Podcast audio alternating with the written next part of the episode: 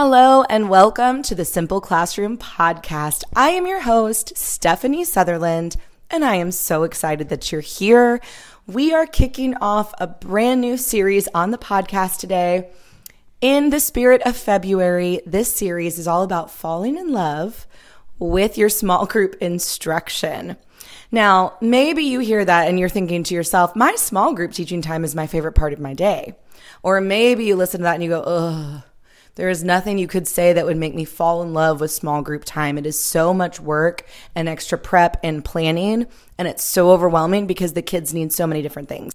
No matter where you are on that spectrum, I think you will find value from today's episode because we are talking all about planning comprehension, fluency, and phonics small group plans, all with just one formula. One formula that you can use as a jumping off point to plan any small group lesson to target any skill that you might need to target. So, we are going to dive into that right now. Let's go.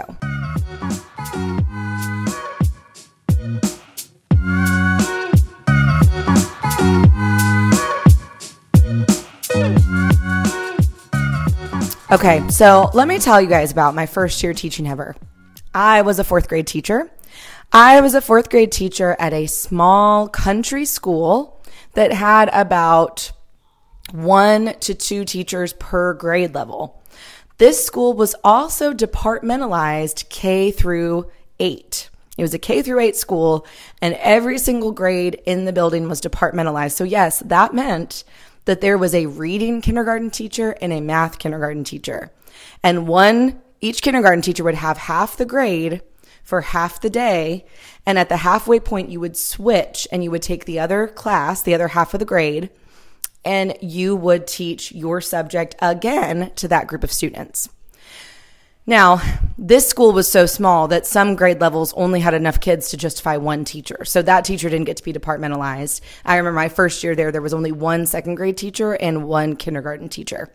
But the numbers would fluctuate from year to year as they do. So there would be years where you would need two kindergarten teachers or two second grade teachers and only one third grade teacher or whatever the case may be. But every single grade, if there was enough kids in the grade level to split the kids up, every single grade was departmentalized which meant every teacher was an island. Whether you were all alone and you were the only teacher in that grade level, or you were another teacher in your grade level, but you were the only one teaching your subject, you were an island. So I was hired on to teach fourth grade reading, which meant that was all I taught was fourth grade reading all day long with some social studies embedded in. And I was the only fourth grade reading teacher in the building. There was one other fourth grade teacher, but she was math and science. So I didn't lesson plan with anybody. I didn't collaborate with anybody. I didn't have to talk about what assignments are we going to grade and not grade with anybody. Everything was my jurisdiction, which as a first grade teacher was very, very overwhelming. The most overwhelming part about it to me though was this was a really rural school with a really wide range of needs. So I had students in fourth grade who needed phonemic awareness and phonics skills. Like I would have to put on my kindergarten hat during small group time and take them all the way back to those skills that they had not mastered. I had kiddos who needed fluency work. Their fluency was so poor and they hadn't mastered that yet so that it was hindering their comprehension. They were reading their sentences so choppy and slow that by the time they got to an end of a paragraph, they had no idea what they had just read because they weren't reading it naturally. And then I had kiddos who they were ready for fifth and sixth grade novel studies. They were just flying through what I was teaching. So I found that as a first year teacher, I was tasked with teaching the fourth grade curriculum, whole group, and then for an hour of each of my reading blocks, putting on every single elementary grade level hat to pivot from, okay, this is a phonics group. Okay, this is a fluency group. Okay, this is a novel study group. Okay, this is an on grade level group. And it was so overwhelming.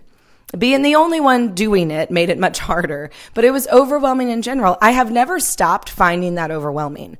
Now I'm 10 years into my teaching career and I teach second grade. The gaps are not quite as wide because they're still little. There hasn't been enough time to create really huge learning gaps yet, but you can already see them forming. I have a phonics and phonemic awareness group in second grade. I have fluency groups in second grade, which I consider to be my on grade level friends because second grade is a really big fluency year.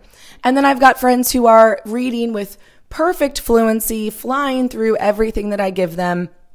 And we are working on third grade level text, but specifically focusing on using context clues to determine the meaning of unknown words, using word parts to help us understand what words mean, like suffixes and root words, and all of that good stuff. I'm trying to fill their toolbox with things that will help them as the texts get more complex in third through fifth grade.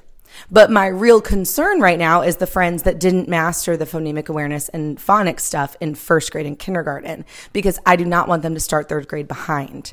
So you feel that sense of urgency this time of year. It's February as I'm recording this, and I'm feeling that sense of urgency of we really only have two months left of instruction before we get into testing, end of year testing and review, and the curriculum runs out.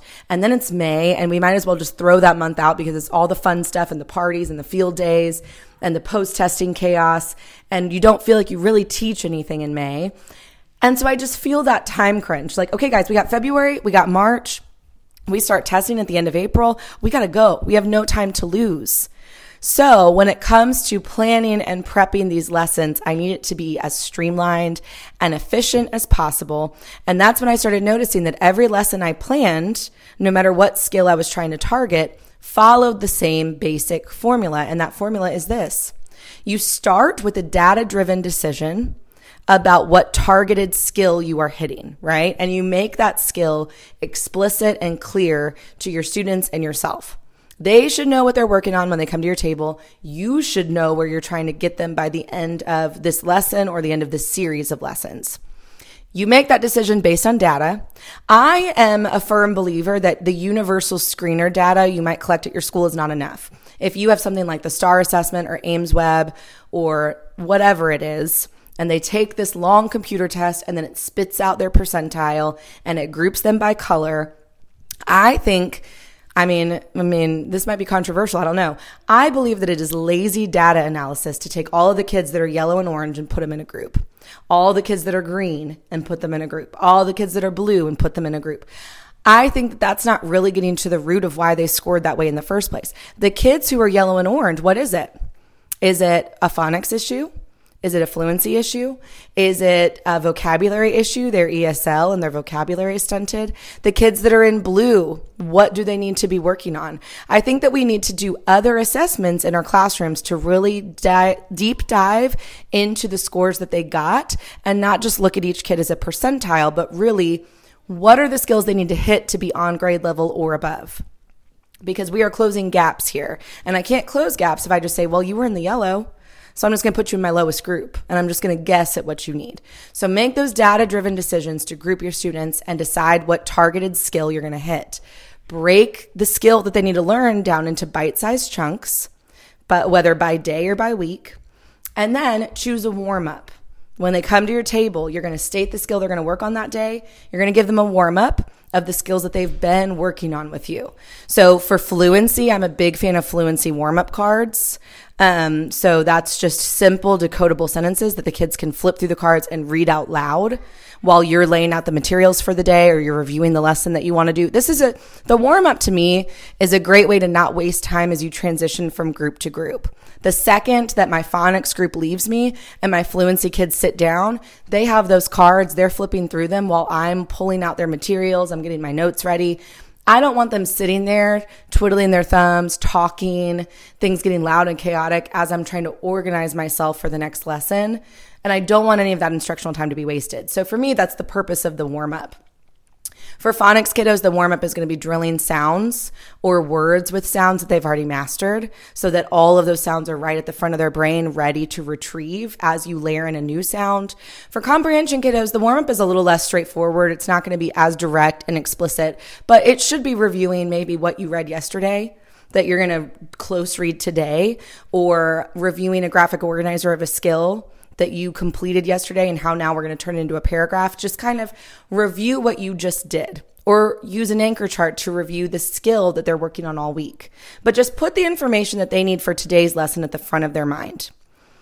The next part of the lesson after you've warmed up is you're going to introduce and model the skill of the day. Now, The skill of the day in a comprehension group might be the same skill all five days. The skill of the day in a phonics group might be the same skill all five days. So you're just going to model it again.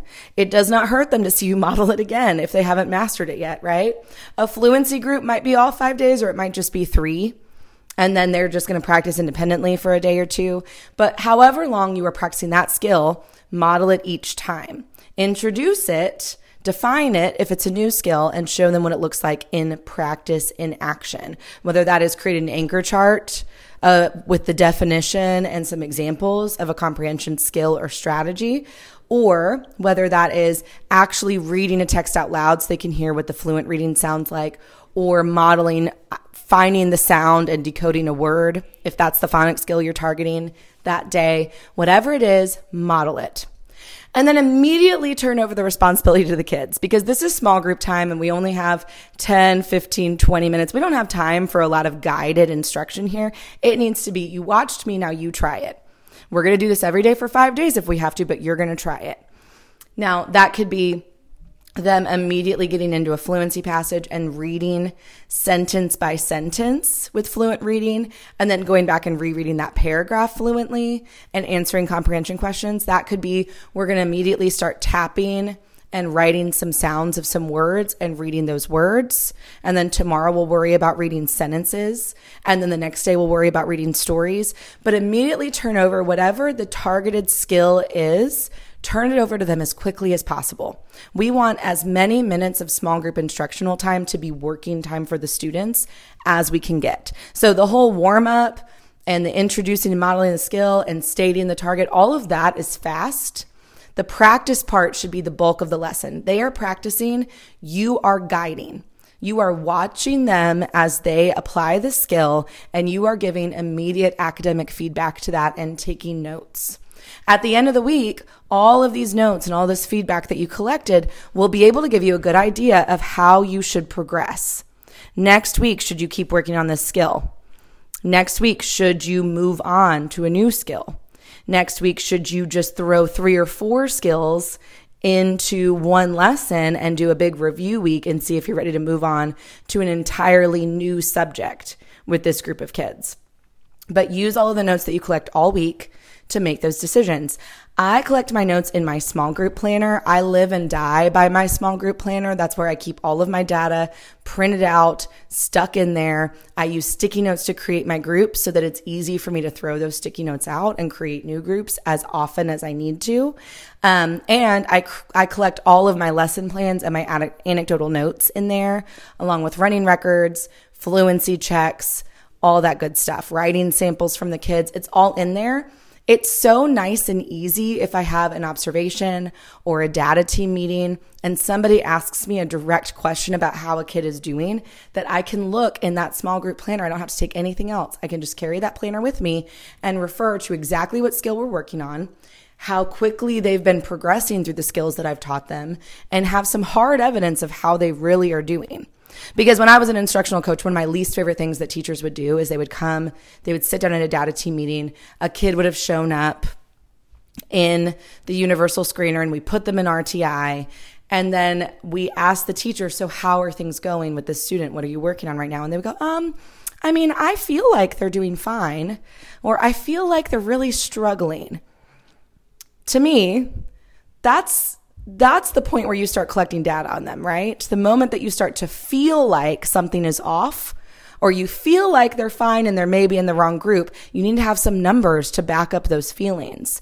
So I love having that small group planner with me. So anytime someone asks me a pointed question about a kid, I have exact evidence as to why I'm working on what I'm working on. It also helps me to know I'm really teaching the kids what they need, right?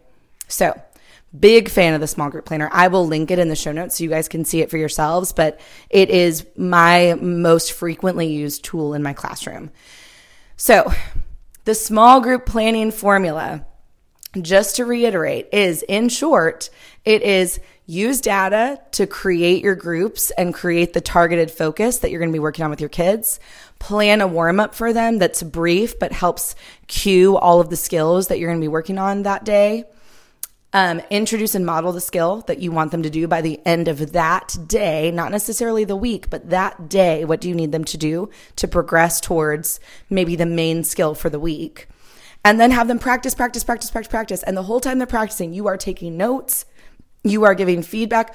Ooh, I really like the way your voice changed when you got to the end of that sentence, but you didn't pause quite long enough. Can you reread it, but take a quick breath when you get to the end so it sounds the way that we talk when we're speaking to each other? Or I really love the way that you wrote about that evidence, but you did not start with a capital letter and a punctuation mark and we write in complete sentences. So can you fix that? Like give that feedback as you go so that the kids are learning, the kids are growing, the kids are being pushed and take notes on all of it. What did you have to correct? How many times did you have to correct it? So that when you sit down to rework your lessons for next week, you're not hung up on the details of, well, what text am I going to use or what am I going to teach them? You know what they need to work on because you're just going to pick up where you left off at the end of this week and you know how you're basically going to structure it. You know the formula. Now, to end this episode, I have an exciting announcement. A massive labor of love of mine for the past three years of running this business has been writing small group passages because I didn't ever feel, and I, I continue to feel this way, that I don't have enough access to small group passages that are engaging for my students and are robust enough for us actually to practice the skill at hand. So I have been working on primarily comprehension passages, but this year I started layering in fluency passages. I am in the works right now of adding lesson plans to all of the passage sets that I have so that teachers can easily take this small group planning formula and look at one set of reading passages and go, okay, um, I can use this formula that she wrote out for me and I see exactly what I need to do on Monday, Tuesday, Wednesday, Thursday, Friday, and I can make this set of reading passages last an entire month. And with all of that, knowledge in these lesson plans, your small group teaching is going to be simpler than ever.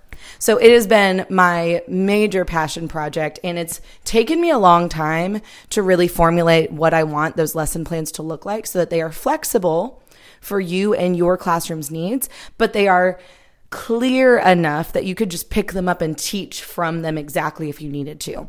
So now, as of the time that this podcast episode is released, all of my February themed passages now have lesson plans.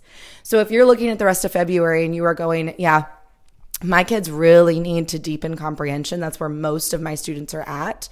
And I have a few working on fluency. I have lesson plans now for my fluency passages and my Black History Month passages, my Valentine's Day passages, my President's Day passages, and my football themed passages for the Super Bowl.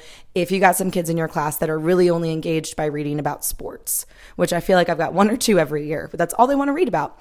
So if you need small group texts that will engage your students and kind of tie in to whatever theme you're talking about that week or that month, you can start with the February sets. My goal is to have the March set of passages, the lesson plans added to them by the last week of February. So there's a ready to go before March. But like I said, it's a huge labor of love. So I'm working round the clock on this project. I'm really excited to make these small group passages even more purposeful and help make teaching even simpler for teachers. So I'm going to link to all of that. I'm also going to link to a free sample that you can snag on my website if you are interested so that you can decide for yourself if these lesson plans will help simplify your small group teaching. And that's all I have for you guys today. I'm going to link to the blog post that has the small group formula in it, as well as the free sample of those lesson plans for the reading passages. And I hope that you guys have a great week teaching your students. And I will talk to you next time.